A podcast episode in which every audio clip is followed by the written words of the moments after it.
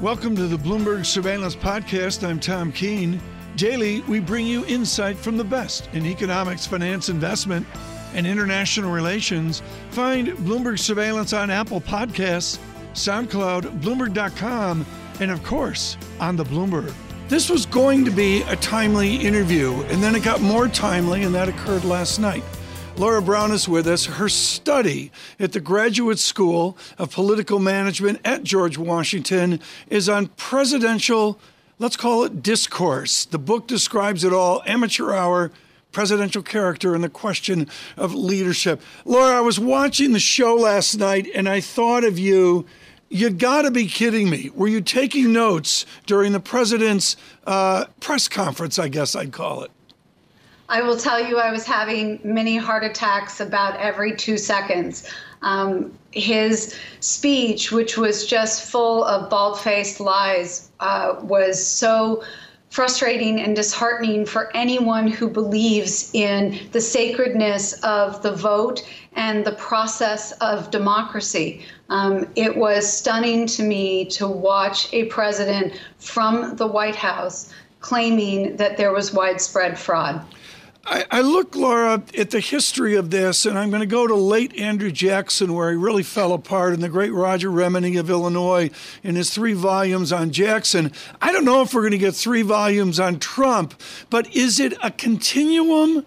Has there been a deterioration, or is it just a moment for this unique president?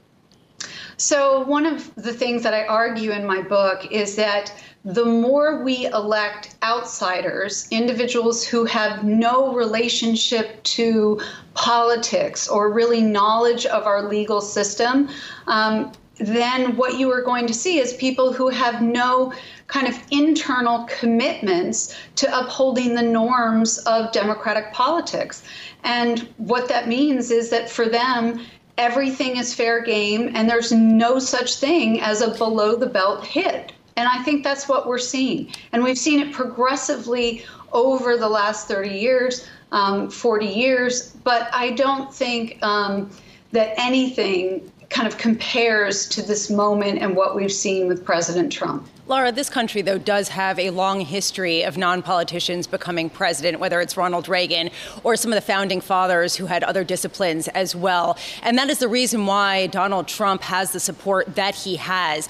Some of his arguments, is there any validity in some of his complaints as you see it that could be mixed in with other things that you take issue with? So let me take issue first with your question. That's actually not accurate. Every president who has come before Donald Trump has had some level of political experience or a law degree. I mean, they, in fact, were lawyers. Or they had military experience. So it is true that every single one of our presidents before had some level of governmental, military, or legal service. They were not, complete outsiders like President Trump, who is a businessman who really had no elective office experience or experience inside a party. So I just want to take issue with that. The second thing is, certainly in our system, anyone who has legitimate, valid claims can bring those in a court, and the court can decide whether or not they have standing, and those claims should be remedied.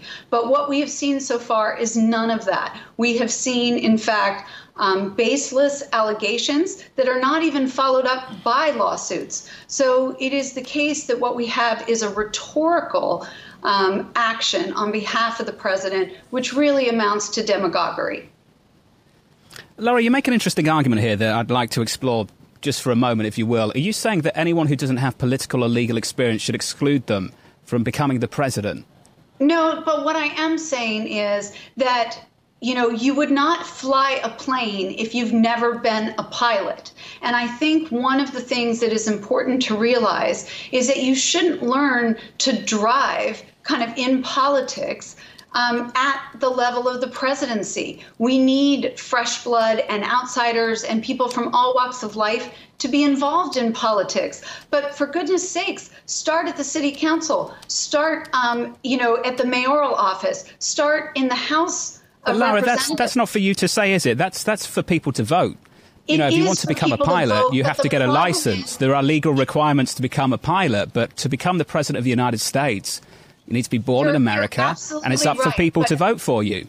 You're absolutely right. But in politics, it is the only profession in which we think no experience is good experience. And I think that that has had a detrimental effect on our system over time, because it is actually just a myth that the framers were farmers. They were not. Thomas Jefferson, in fact, had the most elective office experience of any president who has ever served prior to his term in office. Lara, we appreciate your perspective this morning. Thank you. Lara Brown there, Associate Professor and Director of the Graduate School of Political Management at the George Washington University.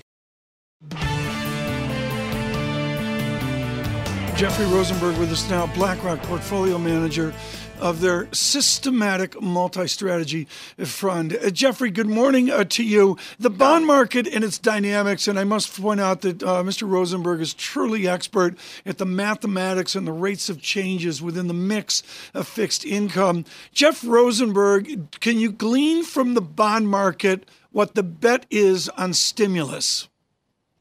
You know, not really in terms of, I think you're talking about, you know, the debate about fiscal stimulus in a lame duck session, Tom. Is that the focus? Yeah, I mean, like that, or the how muchness of it, just the crazy position that we're in right now. You know, you're so good, Jeff, at the rates of change of spreads and all that. Can you glean a policy response out of it? I wouldn't go that far, Tom. I think what you're seeing here is a good report from the labor market reminding us that there is labor market healing going on. And post-election, you had cleaned up a lot of the crowded positioning around the bear steepening from fiscal policy. So you're coming into today's report with a lot of positioning that is more neutral with respect to longer-term growth, inflation expectations, post the big flattening that we saw after the election and we priced out the blue wave. Now I think what you're seeing here is not so much about a bond market view towards stimulus, but simply that the stimulus is naturally occurring as the labor markets heal. It's a pretty strong report, strong vote of confidence, pun intended there. Hopefully you caught that. We caught that, thanks. Thank you. Sorry. Carry on, Jeff. But really about the strengthening in the real economy. Now that's going to be challenged again as we turn our attentions away from the election back to the virus and what it does to then clamp down again. This is a little bit backward looking, right? This is last month. And when we look forward, there's still some challenges, but there is the recovery in the labor market that should be better for growth and inflation. So you're seeing a little bit of the steepening here today in the bond market. Jeff, yesterday, Fed Chair Jay Powell came out and he said that the labor market recovery is halfway done at best. He also reiterated his view that monetary stimulus has been supportive for the economy and will continue to do so. They are discussing possibly adjusting some of their bond purchases, asset purchases, to further support the economy. The question I have is, what are they looking at that we're not seeing? Because this report indicates a labor market recovery that's really on course. Yeah, well, I think they're looking at the cumulative losses and looking at the totality of the damage. It was a very significant damage that has been done. And we've had a lot of recovery, but we haven't had the complete recovery. And remember, what the Fed is looking for is to get the labor market back to where it was before, to run the economy hot, to let the gains from a strong labor market spread throughout the economy. These are all the goals. So they're going to hold this highly accommodative. And really, the debate is not holding the highly accommodative stance, but rather when do they ramp it up even more in face of what was going on in Europe? A lot of questions about that. How will accommodation, what are your further tools for providing even more accommodation? So all that focus on the character of the purchase program, its composition, its size, its timing, that's what we'll look for. Obviously didn't get that yesterday. You know, we'll look for it whether it's in December or in the new year. Yeah. And that's really what the Fed has left in the toolbox to address the needs for further accommodation, as we get through the fear of this, winter surge in the virus. Well, yesterday, Frederick Mishkin came on our show, a former Fed governor, and he said he doesn't think the Fed has any more tools left to support the economy. It does seem like the market is betting that the Federal Reserve will be able to at least stimulate asset prices further, with junk bond yields falling to the lowest since 2014, but not necessarily edify this economy. Do you agree with that view, the idea that you can go into riskier debt with the idea that the Fed will backstop you, even if the economy continues to be sluggish and fails to recover on pace? Well, what the credit market interventions are really about is the ability of the Fed to use its lending facilities to extend a credit cycle, to postpone the impact of cash flow disruptions from COVID. And that's been a very successful program to bringing back financial market functioning, which is exactly the point of those policies. So I think there's a lot of room for the Fed to extend that, to support financial market functioning, to dampen credit market volatility and provide that lubricant for more credit functioning. But the Fed can't fix the fundamental issues of COVID and its disruption in the economy, and most importantly, its disruption to business models. Powell said another thing, taking out a loan, this is more in the Main Street lending facility, but it applies to the large companies as well. Taking out a loan that you can't afford isn't necessarily going to be a solution. For large companies, it is a solution to postpone, to buy them time. And financial markets like that, because the longer you defer, you delay, you postpone incidents of default, you're earning coupons because you're using that borrowing to pay the current interest. Mm-hmm. And so you can kind of kick the can down the road here for a long time, but there is still a reckoning for business models that don't work in a post-COVID economy. They're going to need a restructuring. Jeff Rosenberg, in this chaos, how do you be systematic? Have you changed that word at BlackRock? How do you affect systematic? Yeah, well, systematic has a lot of different applications, but one of the key applications to being a systematic investor is not relying on very concentrated positions. A really good example is not relying on the ability to forecast the outlook for the election. Again, we're fooled by pollsters. Again, the market is surprised. So when you have a very concentrated portfolio, you're more vulnerable to the inability to make those forecasts. Rather than having concentrated positions, systematic investing has a focus on breadth, lots of differentiated and diversified positions that aren't reliant on, one big macro theme. That helps a systematic investment process sort of work through the big macro issues and take away a focus in the portfolio from betting on direction to instead extracting returns from dispersion, from differences. And these kinds of environments and these kinds of events are actually helpful for boosting the amount of dispersion. And it's very supportive to that type of investment approach. Jeffrey Rosenberg, thank you so much. Interesting treatise there, folks, on where the bond market is amid the jobs report, amid the election. This is a joy. She's been with us almost daily. I think we may hire her for team surveillance as well. Wendy Schiller with us out of scenic Providence at Brown University, and we're thrilled she could join us this morning. Wendy, I'm going to do this to you. I'm going to give you an open question. What did you think of the president's speech last night? I thought it was the most destructive speech to the democracy I've heard him make since he ran for president. I think sometimes Trump gets a raw deal. Sometimes he points out things that are true, and then that gets all distorted. But in this case, there was absolutely no truth to what he was saying. And what I'm worried about are people on the ground counting the votes. These are people like you and me. They are just doing their civic duty. They're in, Maricopa, Arizona. They get out at 1 a.m. There's a bunch of people outside in the parking lot taking pictures of their cars and their license plates. I mean, this is just incredibly frightening. People could get hurt with the words of the president in the White House briefing room with the presidential seal. If he wants to sue, he can sue. George W. Bush sued and it worked for him. That's the American way. We're a very litigious society.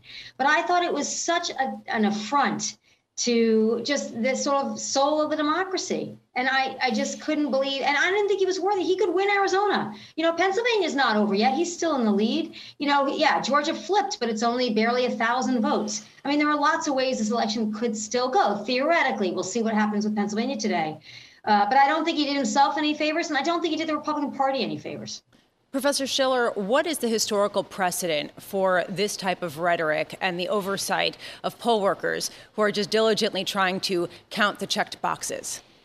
Well, I mean, this is a really fascinating, take a lot longer than what we have. But I mean, yes, there has been a lot of this rhetoric in the past. Certainly in the late 19th century, parties were gearing up as mass organizations. They were incredibly vitriolic. They owned newspapers. They were spreading all sorts of information with no check. There have been periods of time in the past where this has been very similar in American politics. So we have had this kind of dispute. But, you know, it started really with the civil rights movement and thinking about making sure that African-American voters could vote, particularly in the South, and thinking about how do you watch for violations or rejections or turning people away from the polls. So it's relatively new to have this kind of observational activity in the polls. It's not, you know, more than 60 years old at best. So we're still, you know, new at it. But by all counts, the Republican governor of Georgia and the Republican Secretary of State of Georgia has had this practice. They're Republicans and Democrats. But the bigger point is it's going to take a little heavy lifting by people who maybe are on the sidelines. Maybe you support the Republican Party. Fine. Good for you. But when you attack the actual integrity of the voting process, which gave Republicans victories in the Senate and victories in the House and victories in state legislatures,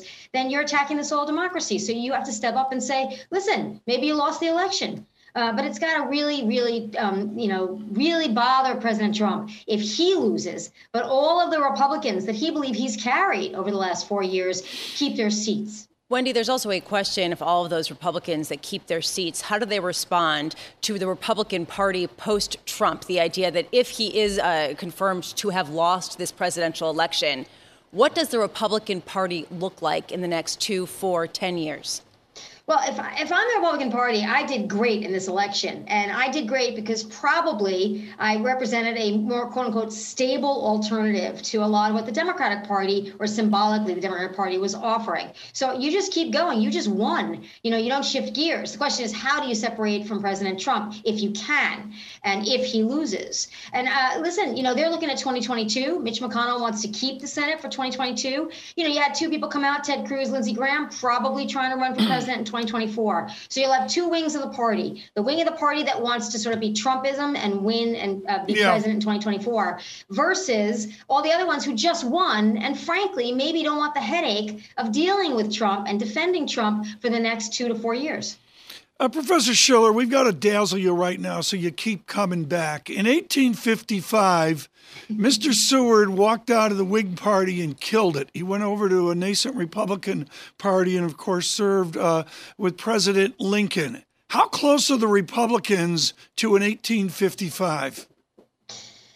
They're not doing that. I mean, I think the McConnell's tweet, you know, this morning, I believe, exactly, was very middle of the road, right? He's not walking away from Trump, but he's not walking towards Trump either. I mean, really, if you're them, isn't it better to have Biden in the White House when you're running again in 2022 and you want to solidify the Republican gains this time around? You don't want the same party president because midterms are bad for the party of the president. So in every politically strategic way, it's better for the Republicans in Congress who just won re-election to have Joe Biden in rather than Trump, because they can block every major thing he wants to do. So there's not going to be a lot of legislative change. It's almost an ideal situation for Mitch McConnell to have Trump lose and Biden win barely. So I think, but there's millions and millions of people who voted for Trump who will be devastated and may or may not accept this election result. What do the Republicans do then if we get into a situation where there's unrest? The same question, you know, goes to the Democrats. So Tom, you are asking, you know, this perfect question. You know, will we see Mitt Romney rise up and sort of disavow the president?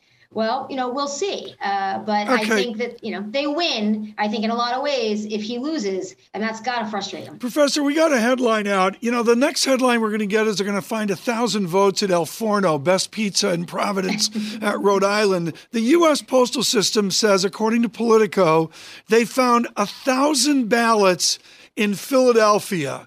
That's all I got, Professor Schiller.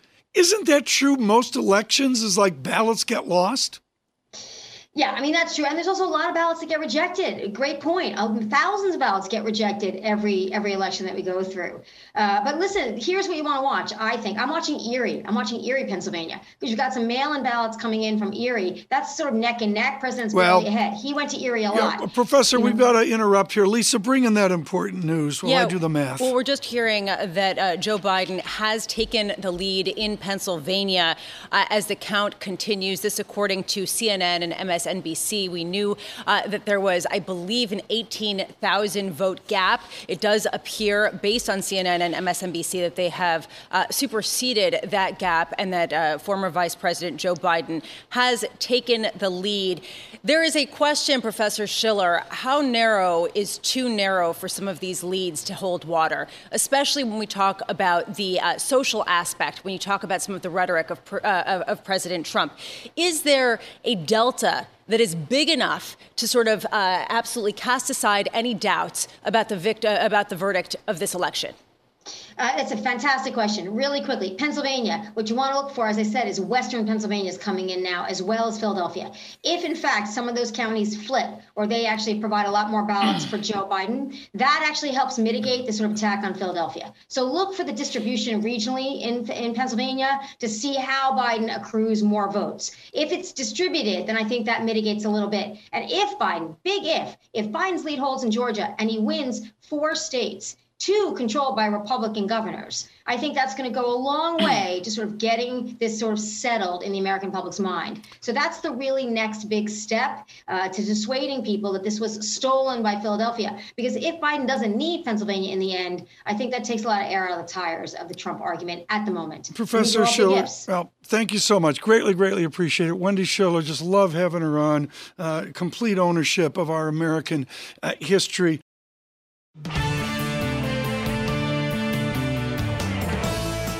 Let's switch to Julia Coronado and talk about something light here. Julia Coronado, Macro Policy Perspective. Julia, do you know who Mookie Betts is? Really, baseball player. There we go. That's why we booked her. Julia Coronado, thank you so much for being with us today. Mookie Betts is an economist. He was, I saw him at AEA looking for a job down in Dallas or Austin. Talking of which, the jobs report. The jobs report, Julia. How do you get to an under 7% jobs handle with what Lisa and I see out in the streets? Well, so this is one of those reports where the payroll survey and the household survey gave us different messages. So the payroll survey says that, you know, jobs growth is continuing. It said, you know, it's kind of settled into a slower pace than earlier in the summer. Meanwhile, the job creation in the household survey that underpins the unemployment rate was almost 4 times the payroll number. So we want to take that with a grain of salt. I think we know the direction of travel here, and that is that the labor market has been resilient to the loss of fiscal support, but we are seeing a loss of momentum relative to the pace of that we saw when we were reopening the economy. Now we're kind of settling into this recovery dynamic. And you know, that's where the pace going forward is more up in the air. Are we going to see a faster recovery or a slower recovery? That depends on both, number one, the pandemic and the public health response to the pandemic and our ability to control it in 2021, and then, two, the amount of fiscal support that we get for small businesses and the people that are still unemployed. Julia, I got a couple of messages this morning saying, okay, you're an angry bear. You're a perma bear. You tend to be pessimistic. What's the negativity in this report? So can you answer that? Or is this an unambiguously, amazingly good jobs report versus expectations? Or is this sort of headline number that looks good? If you look underneath, it's a little bit rougher. It's a solid report. I think, if we look at the jobs number, it's in line with expectations. And again, if you're looking for the gray lining, it's that this we've lost the reopening momentum that we had seen in earlier months, and we've only regained just over half of the jobs we lost in March and April. So that's still a deep hole we're in, and the pace at which we're climbing out of this hole has slowed. So there's your bearish interpretation. Thank you. It's not absolutely bearish. It's a relatively bearish story. We want to bring people back as fast as possible. Now, you look at an industry like leisure and hospitality, they simply can't go back to normal right now because we still are in a pandemic, and that's going to be a headwind going forward. We done with the gloom? Now, do we want to talk about baseball again? No. If you're talking Red Sox, that's even worse than gloom. That's also gloomy, yes. Yeah, I have to be medicated when we talk about the Red Sox. Julia, I do want to talk about the gloom that I heard from Chairman Powell yesterday, which frankly, folks, all kidding aside, links into Lisa's correct view of two Americas. And boy, did he make clear loan demand from banks isn't there. Inform our audience worldwide, what does it mean when we say loan demand is just not there? Well, I think that reflects that the recovery momentum is very much in question, right? It's who's going to take out a loan and borrow in the current environment. Households that are doing relatively well are, buying homes, and we've seen a lot of catch up there. But broadly speaking, we're going to see a lot of caution as long as the uncertainty is very high. It could be that now with the big uncertainty of the election starting to move maybe into the rearview mirror, that will resolve one source of uncertainty. But the biggest one is the pandemic and its, persistence and staying power and how long it's going to disrupt our lives. So that's going to keep, I think, a lot of businesses and consumers erring on the side of caution. If you're just joining us on Bloomberg Radio, Julia Coronado with us with macro policy perspectives. Red on the screen, Dow down 137. It's just a quiet down, 28,251 on the Dow. SPX down 17 points. The VIX is flat. The VIX was 40 like three glooms ago from Lisa, and it's come in with a vengeance. And it's like Michael Holland Nirvana, 27.62. So that's a good market this week. I should point out oil down $1, 37.88 on West Texas Intermediate. Lisa? And Tom, I will just say a gloom is a measure of about 38 seconds in intervals. So it's like an Avogadro number in physics. Indeed, something like that. Where's the deficit? It's like, 4.2 times 10 to the 8 glooms. Oh, dear Lord. People are like, what are we listening to? Okay, Julia, let's get back on track here with respect to the labor market and what's going on with the pandemic. There is this assumption that as the pandemic does worsen, we're seeing record numbers of cases, particularly in the Midwest. You're going to see things slow down, but the Fed will be able to pump enough money into the system to keep things going for long enough before we get a vaccine. And that was definitely the tone out of Chair Jay Powell yesterday. Do you think that their quantitative easing is actually doing anything to help the actual economy? Oh, for sure. There is a positive transmission. It's not very efficient, but it is, one, it short-circuited a pandemic and recession from becoming a financial crisis. So early on, that was extremely helpful. That kept businesses on track. That kept credit flowing. And where we've seen the most direct transmission is in the housing sector, where we've seen a robust recovery in demand, also in autos. And so that is facilitated by low rates and the restoration of the flow of credit. Now, that said, you still have a very broad base of pain in the consumer sector, pain and uncertainty, and the Fed's tools don't really get to that. And I mean, Chair Powell has been explicit, begging for fiscal policy support. And unfortunately, that's where that looks more less likely than it did with a divided government now in prospect.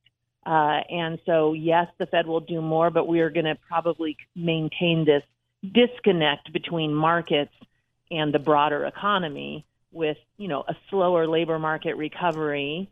And yet the markets may feel fine because companies and markets are going to still benefit from the Fed's aggressive policy. Julia, thank you so much. Julia Coronado, Macro Policy Perspectives. Thanks for listening to the Bloomberg Surveillance Podcast. Subscribe and listen to interviews on Apple Podcasts, SoundCloud, or whichever podcast platform you prefer. I'm on Twitter at Tom Keene. Before the podcast, you can always catch us worldwide on Bloomberg Radio.